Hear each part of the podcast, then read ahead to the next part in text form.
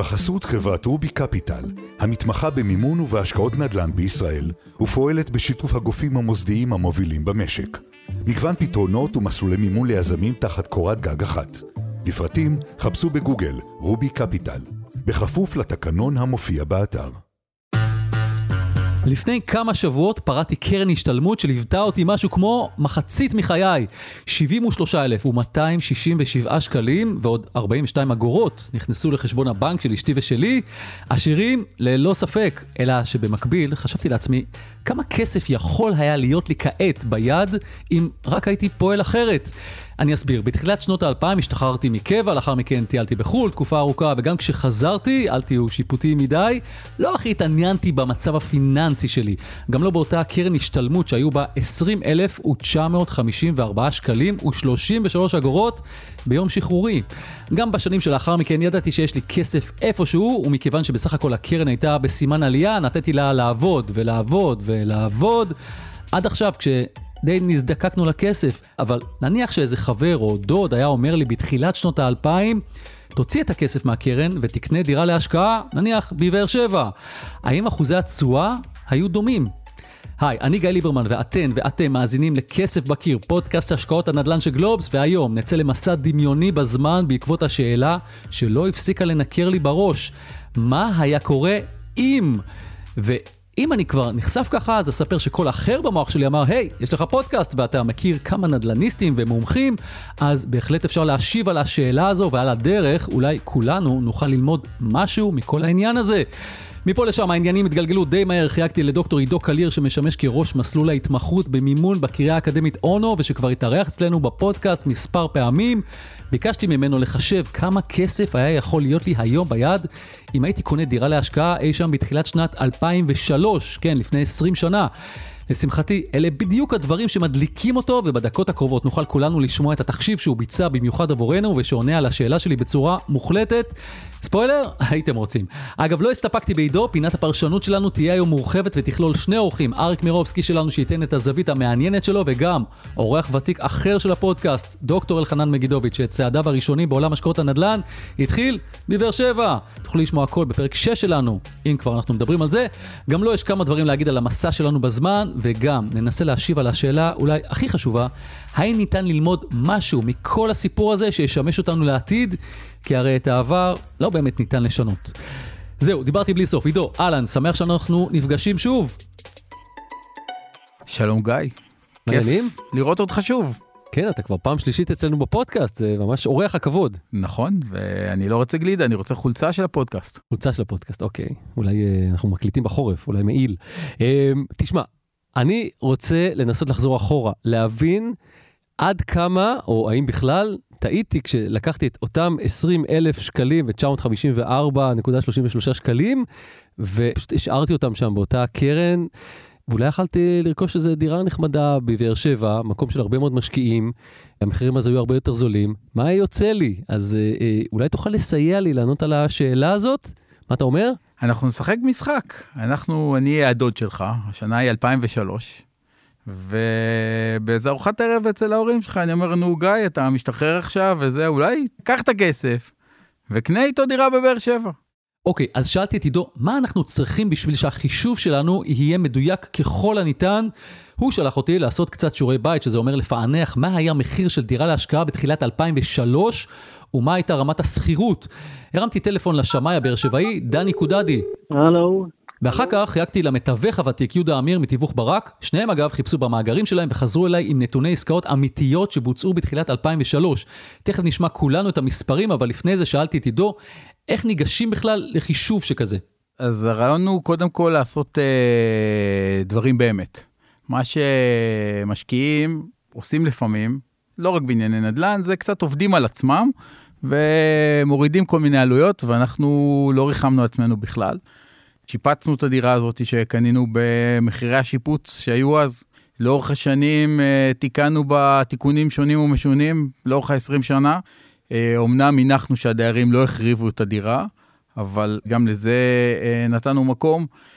היה לך ביטוח חיים וביטוח על הנכס לאורך כל שנות המשכנתה, עמלות הבנק, ובעיקר, בעיקר, אני חושב שכשאנחנו מסתכלים על מה היה יקר מאוד, ופה לא ריחמנו עליך בכלל, שילמת את מחירי המשכנתאות של 2003 ו-2005, שהיו גבוהים מאוד. אוקיי, אנחנו כבר אה, מקדימים את המאוחר, אז בואו נדבר על הנתונים. אחרי שעשיתי את הבדיקה של המחירים, אנחנו מדברים על זה שרכשתי דירה בעלות של 185 אלף שקלים. נכון. על זה הוספת 20 אלף שקל אה, שיפוץ, ועוד כמה אלפי שקלים לעורך דין וכן הלאה, אנחנו סיימנו עם, אה, עם עלות של 210 אלף שקלים אז. אנחנו מדברים על 210 אלף שקלים, ושאני מזכיר שלי היה משהו כמו 20 אלף שקלים, שזה אומר 10 אחוזים מכל הדבר הזה. היום זה בלתי אפשרי, אז זה כן היה אפשרי. נכון. בשנת 2003, אנחנו כאמור משחקים את המשחק האמיתי, יכלת לקחת משכנתה בערכה של 90% מערך הדירה. רגע, רק לפני המשכנתה, בוא נדבר רק שנייה אחת רק על מחירי השכירויות. קניתי את אותה דירה ב-210 אלף שקלים, כמה מחיר שכירות אה, אה, ומחיר קיבלתי? השכירות אז היה אה, 300 דולר. בואו נעשה רגע סדר כדי שתבינו את הפרמטרים שעידו הכניס לחישובים שלו. מחיר דירת שלושה חדרים בקרבת האוניברסיטה יחד עם שיפוץ ועלויות נוספות עמד על בערך 205 אלף שקלים. כשלפחות בשנים הראשונות השוכרים שילמו לנו 300 דולר או בשקלים 1,440 שקלים. המחיר אגב עלה מאז כמה פעמים וכיום השוכרים הדמיוניים שלנו משלמים בערך 2,200 שקלים, עוד פעם זה הערכת חסר שלנו, רק בשביל שנהיה מאוד מאוד על הסייף סייד לחישוב הזה. בנוסף, החישוב שעידו עשה, לוקח בחשבון שלאורך השנים גם ביצענו תיקונים בנכס, על איזה מספר אנחנו מדברים בדיוק? כל שנה עוד אלף שקל תיקונים. אלף שקל תיקונים, הלך לנו המזגן, הלך לנו המנעול בדלת. היו שנים טובות, היו שנים פחות טובות, אלף שקל כל שנה. אלף שקל כל שנה, סך הכל. ביטוח, הכנסנו? כן, 500 שקל. אל תשכח שהיית בחור מאוד צעיר, אז ביטוח החיים שלך היה מאוד זול. אוקיי? וגם הנחנו ששבועיים בשנה הדירה הזאת ריקה. נכון. אוקיי. אגב, שבועיים, כי עם כל הכבוד זה דירת סטודנטים, סטודנטים כן רוצים לגור שם, זה אחד היתרונות בבאר שבע ובאזור הזה. ובואו נדבר על משכנתה, עוד איזושהי הנחת יסוד. אנחנו מכירים את המספרים של היום, מי שלא מכיר, שיאזין לפרקים הקודמים שלנו, שילך ויעשה שופינג בבנקים. אבל בואו נדבר קצת על המשכנתה, מה היו התנאים אז ב-2003, לו הייתי מקשיב לעצתך, דודי, מלפני 20 שנה, ורוכש לי דירה. אז אחד הדברים, אתה עשית אה, ארכיאולוגיה בבאר שבע, אני עשיתי ארכיאולוגיה ב... במרתפים הדיגיטליים של בנק ישראל. מסתבר שהלוחות של אה, המשכנתאות בישראל מגיעים רק 15 שנים אחורה, ואנחנו רוצים 20 שנה. אז פה ממש היה צריך לחפור ולמצוא כל מיני אה, נתונים שלא היו בקובץ הנתונים המרכזי, אבל גם את זה עשינו. ומי שהיה זוכר, אבל למי שלא, וזה יפתיע אותו, הריבית משכנתאות הממוצעת למשכנתה ל-20 שנה בשנת 2003 הייתה כמעט 10 אחוז. וואו. וואו. ואם ניסית לברוח אז לריבית אה, פריים מינוס, עוד יותר גרוע. היא הייתה הרבה יותר גבוהה מהריבית אה, הקבועה. זאת אומרת, לא היה לאן ללכת מזה. 10 אחוז. שזה אומר הרבה, אגב, מזכיר לנו מה שאנחנו גם מדברים עליו בפרקים האחרונים, שלאורך העשור האחרון התרגלנו פה לסביבת ריבית אפס, אבל היו גם שנים אה, קודמות. קשות מאוד. אז סביר להניח שאם אה, אה, אני הדוד שלך אומר לך, גיא, לך תקנה דירה בבאר שבע, לידך יש אה, כמה חברים טובים שאומרים, גיא, תגיד, מה אתה אידיוט? מה אתה עושה? אגב, זה לא רק הריביות הגבוהות, באותם ימים בבאר שבע המצב היה שונה מאוד ממה שאנחנו מכירים בשנים האחרונות. המתווך יהודה אמיר סיפר לי בזמן שהוא דלה כמה עסקאות מהרשימות שלו לפני 20 שנה שהעיר לא ממש עניינה משקיעים כי המחירים לא זזו לשום מקום. אולי חלק מהעניין טמון גם בזה שתוכניות הפיתוח לרבות האוניברסיטה טרם יצאו לדרך, אבל מה היה קורה אם כן הייתי מתגבר על החששות הללו? בואו נצלול לחישוב של עידו. מעבר ל, ל, ל, למשכנתה אתה במינוס, זאת אומרת, העלויות המשכנתה, מה שאתה משלם, גדולות מעלויות, אה, ממה שאתה נכנס, אה, ממה שאתה נכנס לשכר דירה שלך, ופה לא היה ברירה להניח שאתה אה, באיזשהו אוברדרפט, אמנם אתה תהיה קצת יותר יעיל ותייצר לך איזה מין הלוואה. שתחזיק את הדבר הזה, לא אוברדרפט רגיל, אבל אתה משלם עוד עלויות ריבית לבנק ולוקח אה, חמש שנים בעצם עד שאתה גומר לשלם מעבר למשכנתה את העלויות השוטפות. כי שוב, זה קצת דומה ל-2023 באופן מוזר. דירה להשקעה, התזרים ממנה עלול להיות שלילי. אתה יכול לתת לנו את זה במספרים? אה, כמה אה, זה היה שלילי באותם שנים? אתה מגיע אה, ליתרה אה, אה, מצטברת של אה, 30-40 אלף שקל אה, ב-2008, שם זה כבר פחות מטריד אותך אולי, גיא הצעיר, כי הדירה שלך כבר מתחיל, הערך שלה מתחיל לעלות. כבר אתה שומע מחירים של 250 אה, אלף שקל, אולי 300 אלף שקל, ואתה מבין שעשית עסקה טובה. כי בסך הכל הערך עלה ב-50% תוך כלום זמן, אתה אומר, אוקיי, גם אם אני חייב קצת כסף, אני בסדר, אבל יש כמה זמן שאתה במינוס, כל שנה. אז רק אני רוצה לפרוט את זה לפרטים. בשנת 2003, 2004, 2005, לא רק שאני לא מרוויח כל חודש קצת כסף, אני מוציא מהכיס כל חודש כמה כסף פחות או יותר. ועוד 500 שקל נגיד בשנה, בחודש, בשנים האלה. עד שקורה בעצם דבר אחד משמעותי, וזה שהאינפלציה יורדת, ויחד איתה הריבית יורדת, ואז אה, תשלומי המשכנתה שלך יורדים. אתה ממחזר חלק, אתה פועל בצורה אינטליגנטית, חלק יורד כי הפריים יורד. קשה להבין את זה, אבל הריבית הממוצעת יורדת תוך עשר שנים ל-2013, היא ירדה מ-10% ל-4.5, כולל ההצמדה. זאת אומרת, בבת אחת, אה, או נראה בדיעבד בבת אחת, נוצרה פה סביבה נהדרת למשקיעים. אבל אתה נכנסת בזמן לא אופטימלי, וזה מה שמעניין בניסוי שאנחנו עושים, זה לא שבחרנו את השנה הכי טובה. בדיעבד בחרנו שנה אמיתית, לשנה שבה השתחררת מקבע. אבל אני חושב שבחרנו שנה מאוד מייצגת, כי לא שנה טובה מדי. אז בוא נמשיך עם השנים, הגענו לאזור 2007-2008, שם אתה אומר קורה משהו מעניין. מה בעצם השתנה שם ב-2007-2008? הריבית יורדת, האינפלציה יורדת, התשלומי שכירות שלך דווקא מתחילים לעלות, ומצד שני אתה משלם הרבה פחות משכנתה, זאת אומרת פה כבר התזרים שלך הופך לחיובי. ויחד עם זה קורה התהליך השני, שאותו אנחנו נפגוש בעצם רק בסוף הפרויקט שלנו בדצמבר 22, הערך של הדירה מתחיל לעלות. אם ארבע שנים הוא בקושי זז, מכאן זה מתחיל לקפוץ. אנחנו זוכרים את השנה, שנתיים האחרונות של עליית מחירי הדירות, אבל היו עוד שנים כאלה. נכון, שנת 2009, 2010, שם המחירים מאוד עלו. הם עלו באחוזים, אבל המחיר הבסיסי לא היה כזה גבוה, זה לא נתפס לנו ככזאת מכה, אבל העליות היו גם אז, והיו קיצוניות, ואז אה, עכשיו אתה מתחיל להתרווח. אז אתה אומר, עד 2007-2008, אני בעצם, אה, אה, החברים שלי יכולים לצחוק עליי, כי אני, לא רק שכל הכסף שלי נמצא בתוך איזשהו קיר בבאר שבע, אני גם משלם כל חודש משהו כמו 500 שקלים, אני מוציא כסף, ומ-2008 אנחנו מתחילים עד אזור 2012-2013 יותר להתרווח ככה אחורה, ומאותם שנים אני כבר ממש uh, מתחיל כל חודש להרוויח כסף. אתה מרוויח כסף פעמיים, פעם אחת כסף שאתה רואה בחשבון הבנק שלך, ופעם שנייה אתה כסף רעיוני, שאתה יודע שאת אותה דירה, בכל נקודה שאתה מוכר, כל שנה זה הופ, נוספים שם עוד 50 אלף שקל. בוא ניקח איזה שנה רנדומלית, 2017 נגיד, מה קורה לי שם? אתה יכול להסתכל, מה, מה בעצם... אה... מעבר למשכנתה, היינו פה גם כן, משכנתה, משכנו אותה 20 שנה, יכול להיות שהיית יכול למשוך או לסגור אותה כבר אה, אה, הרבה קודם באמצע. בטח, אני עובד בתקשורת, קיבלתי סכומים מטורפים, ברור.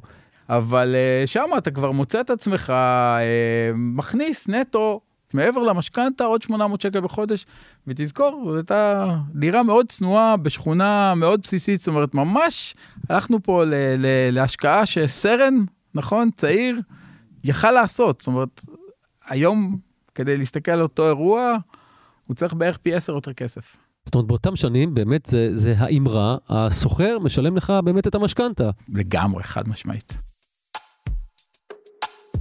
אוקיי, אז בואו נגיע לשורה התחתונה. אנחנו עכשיו אה, אה, הגענו לזמנים האלה, וכמו שפרעתי את אותה קרן, נניח שהייתה לי דירה, אני מוכר אותה עם עליית הערך, בואו נראה מה הנתונים שיש לנו היום. לקחנו בחשבון שאנחנו מוכרים את אותה דירה היום ב-800 אלף שקלים, עוד פעם התייעצנו עם מתווכים ואנשי נדל"ן, אמרו לנו זה פחות או יותר המחיר, אפילו הנמכנו קצת. 800 אלף שקלים, שורה תחתונה. כמה כסף יכל להיות לי בכיס מההרפתקה הזאת?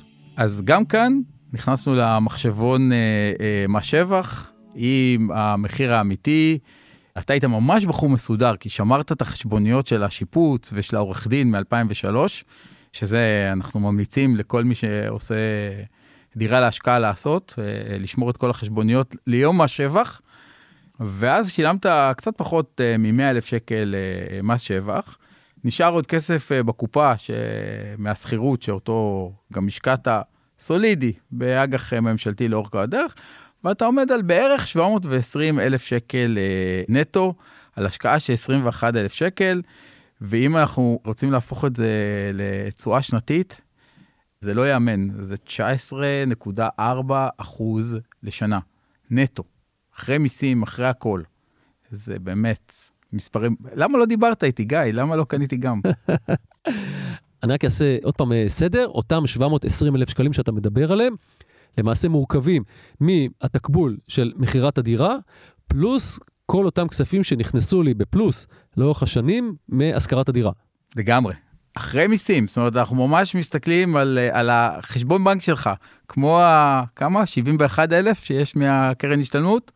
73, אל תדרך לי על ה... אז תוסיף לי עוד 2,000. בסדר, אז פה יש אה, 730 אם אנחנו רוצים, ממש פי 10. אגב, וזה שאתה לוקח בחשבון שזאת דירתי השנייה, כי זו דירה להשקעה, אם זו דירתי היחידה, אנחנו בעצם מדברים כן. בלי מס שבח, בלי אותם 25% שהפחתנו, ואז ה- ה- ה- בעצם התשואה וה- ומה שנשאר לי בכיס היה יכול להיות גבוה יותר. אכן כן.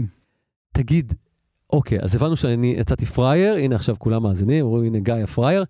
תגיד, האם אני יכול, יכולה, ללמוד מזה משהו לעתיד? זאת אומרת, האם היום, מישהו שמשתחרר היום מהצבא, ויש לו איזה פיקדון קטן, או בכלל מישהו שיש לו היום סכום כסף של כמה עשרות אלפי שקלים, יכול להגיד לעצמו, הנה, שמעתי את הפרק הזה בכסף בקיר, עידו עשה את החישוב, ראה שאתה עוד 20 שנה יכול לתפוס את הראש, האם אני יכול לקחת מזה משהו וללמוד על זה לעתיד? אתה יודע, אנחנו אנשי המימון אוהבים להגיד אה, שאי אפשר ללמוד מה, מהעבר ולהסיק ממנו על העתיד, אבל אני חושב שיש פה סיפור שדווקא אם היינו מספרים אותו לפני שנה והייתה לך תשואה עוד יותר גבוהה, אז הייתי אומר, מה יש ללמוד כאן? אבל פתאום כשנראה שכאילו ההיסטוריה חוזרת, עוד פעם סביבה אינפלציונית, ירידת אה, מחירים, אה, ועוד פעם לחץ כזה של בוא נחכה, זה סביבה, זה לא זמן טוב, אז החלוקה פה היא בעצם, אה, האם אתה יכול לצלוח את החמש שנים הגרועות האלה. גם מבחינת הצחוקים של החברים שלך, שאני לא מקל בזה ראש, וגם מבחינה פיננסית אמיתית. כלומר, אם אתה לא תמצא את עצמך במצוקה ומגיע למכור דירה כנגד רצונך, כי התזרים המזומנים השלילי חנק אותך. ההנחה הכי אה, חזקה שעשינו פה בדיעבד, שלא התכוונו, זה, זה שנשמת את השנים הגרועות וצלחת אותם. וזה, אני חושב, אה, לקח טוב לכל משקיע, שבאשר הוא, בכל נכס באשר הוא, אם הוא באמת יוכל לצלוח את השנה, שנתיים, ואולי ארבע שנים, ואולי חמש, אני לא יודע, לא טובות, ולחיות עם זה, ולדעת שזה המחיר בזמן הקרוב, ואז, יאללה, לך על זה, אולי אתה לא, הבן שלך לא משתחרר מצה"ל תכף, משהו. ייקח עוד קצת זמן, ואני צריך גם אה, לדבר עם אשתי על בן, זה עוד לא קרה לנו. אה, עידו, אני מאוד מאוד מודה לך שבאת שוב להתארח אצלנו, גם אם דרכת לי על איזה פצע ככה כואב ופתוח. היה נהדר, כמו תמיד. תודה, גיא.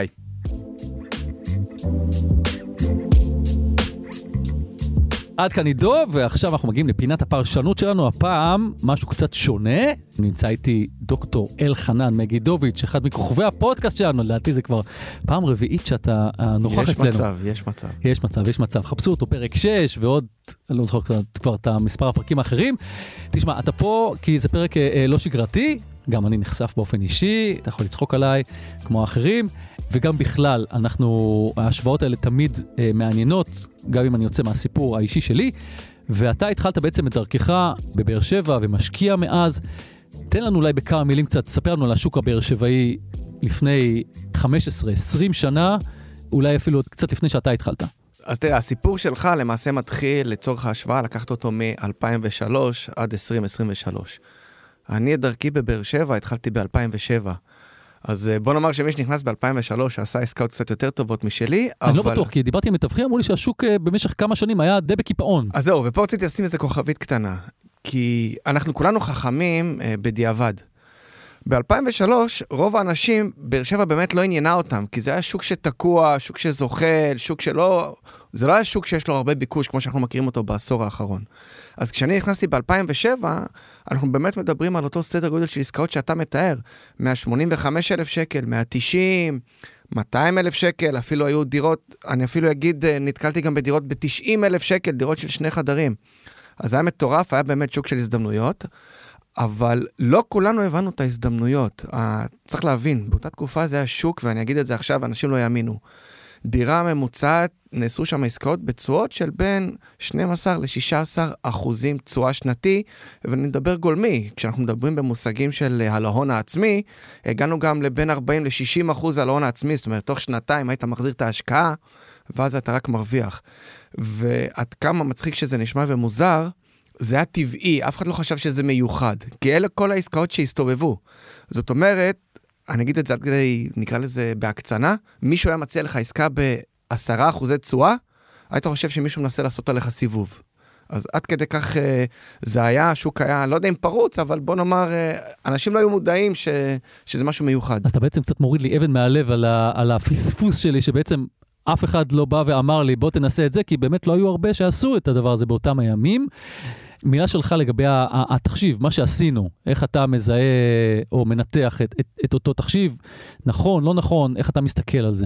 אני חושב שבעיקרון הוא תחשיב נכון, הוא תחשיב שמרני. עכשיו, אני בטוח שאם ישבו משקיעי שוק ההון מהצד, אז הם יתחילו לצקצק, ואז הם יגידו, כן, אבל הוא לא אמר שיפוץ, וכן, הוא לא אמר שגנבו לו, ששברו לו. וההתייחסות לזה צריכה להיות שאתם כן לקחתם בצורה שמרנית, שבאופן קבוע כל שנה במשך שבועיים, הדירה לא הייתה מושכרת. זאת אומרת, אנחנו יוצאים מנקודת הנחה שלאורך אותם 20 שנה, למעשה שנה שלמה הדירה לא הושכרה או שהיו לה בעיות. אז החישוב הזה הוא בסדר גמור. יש אולי כמה דברים קטנים שכן אולי היה צריך uh, לשים לב. לדוגמה, אם אנחנו משווים, uh, כי אתה השווית למעשה דירה לקרן השתלמות. ואם אנחנו נסתכל קצת בצורת מקרו יותר, אפשר להסתכל על זה כנדל"ן לעומת שוק ההון. אבל uh, בדירה, בתקופה הראשונה היה לך תזרים שלילי, וגם כאן אפשר לבוא ולהגיד, אבל הוא הוציא כסף מהכיס. ואז המענה לזה יהיה, נכון, הוצאת כסף מהכיס, אבל אז מה הייתה האלטרנטיבה? או שאתה מוציא 500-600 שקל כל חודש לחיסכון בצד, כי כולנו בתחילת דרכנו אוהבים לחסוך, או שבמקום החיסכון הזה פשוט שמת את זה בדירה, זאת אומרת אפשר להסתכל על זה כאלמנט נוסף uh, בהשקעה, אם אנחנו מסתכלים על זה על שוק ההון, בשוק ההון מסתכלים על זה הפוך, כאילו השקעת את הדיבידנדים חזרה, אז זה בסדר, זה די מתאזן. הבנתי.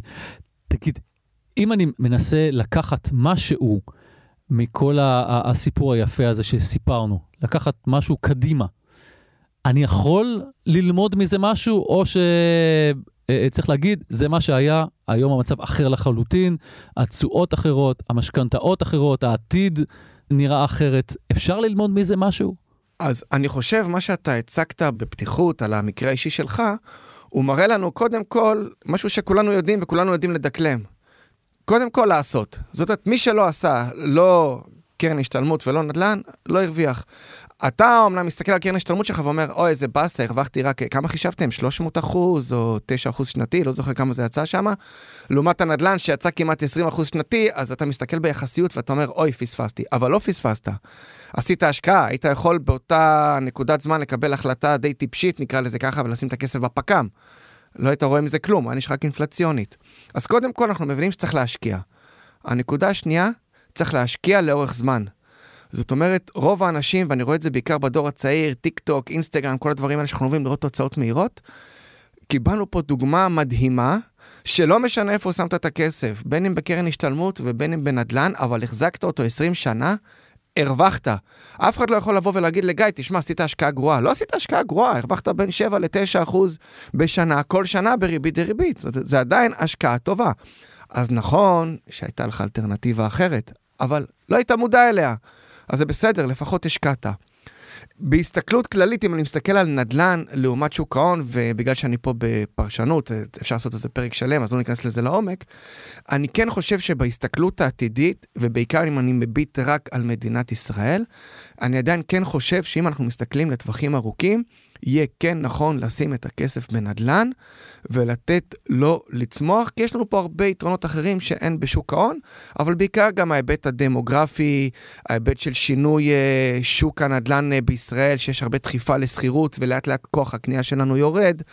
אז אני עדיין דבק בגישה שמי שלא יקנה דירה או דירות בשנים הקרובות, יהיה לו הרבה יותר קשה לקנות אותן בשנים הבאות, ולכן מי שחושב על הילדים ועל הירושה ועל העברת הון בין דורית, כן חייב לקחת בחשבון נדל"ן. אבל תראה את ההבדל. אני השתחררתי מהצבא, היה לי משהו כמו 20 אלף שקלים ביד, היה לי קצת יותר, האמת, מאוד אה, קרנות נוספות, אבל 20 אלף שקלים ביד, ויכלתי לקנות דירה, כי התנאים אפשרו את זה, לקחת 90 אה, אחוז משכנתה וכל מיני כאלה, והמחירים היו בהתאם. היום מישהו שמשתחרר מהצבא, נגיד, יש לו קצת יותר כסף, כי היום באמת חיילים מקבלים הרבה יותר. אגב, כשאני הייתי חייל, המשכורת הייתה משהו כמו 400-500 שקלים, משהו כזה. אני לא מדבר על הקבע, אני מדבר על השירות סדיר. אז יכול להיות שיש קצת יותר. עדיין, יש לי 100, 150 אלף שקלים, זה לא מספיק לי לכלום. אבל יש להם משהו שלך לא היה באותה תקופה, לרוב האנשים לא היה באותה תקופה. יש להם היום משהו שנקרא מודעות והשכלה פיננסית. הם מודעים לאפשרויות שאתה לא רק אתה, גם אני. אז אני השתחררתי, בוא נאמר, אה, ב-95, בסדר? אבל עדיין, כשאנחנו היינו חיילים משוחררים, לא היינו מודעים. מי חשב על השקעות? מי חשב על כסף? מי דיבר על זה בכלל? מי קרא ספרים? מי ידע מה זה ריבית דריבית? מי ידע מה זה אינפלציה? לא ידענו, זה לא עניין אותנו. מה עניין אותנו? לסיים את הצבא, ללכת אה, לטייל אה, במזרח או בדרום אמריקה חצי שנה, שנה, לחזור ללמוד ויאללה. אף אחד לא חשב. היום, אז נכון, אולי מחירי הנדל"ן עלו, אולי כן יש להם יותר כסף ממה שאנחנו נתנו מהצבא, אבל יש להם גם אפשרויות ומודעות.